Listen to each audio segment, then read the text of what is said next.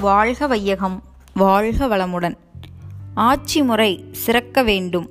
தன் மீது விசுவாசம் கொண்ட மக்களை பாதுகாப்பதற்காக தனது நாட்டின் மீது படையெடுத்து வரும் பிற நாட்டு அரசனோடு போராடி தன் உயிரையே தியாகம் செய்தார்கள்.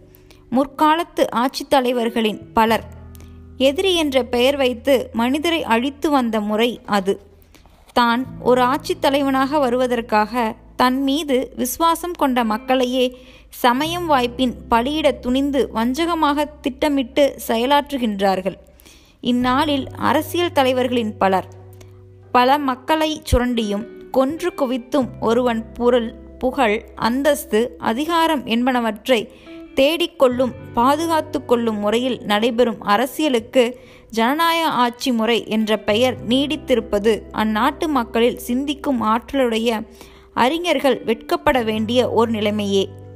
நீண்டகால சமூக தொண்டின் மூலம் தகுதியும் திறமையும் பொறுப்புணர்ச்சியும் பெற்ற ஒரு சமுதாய நன்னோக்கவாதியை தங்கள் அரசியல் தலைவனாக நியமித்து கொள்ளும் அளவுக்கு மக்களிடம் சிந்திக்கும் ஆற்றல் உண்டாகும் வரைக்கும் எந்த நாட்டிலும் கயவர்கள் நயவஞ்சகர்கள் ஒழுங்கீனர்கள் இவர்கள் ஆட்சி தலைவராகவோ அரசியல் கட்சி தலைவராகவோ வரும் வாய்ப்பு நீடிக்கும். அருள் தந்தை வேதாத்ரி மகரிஷி.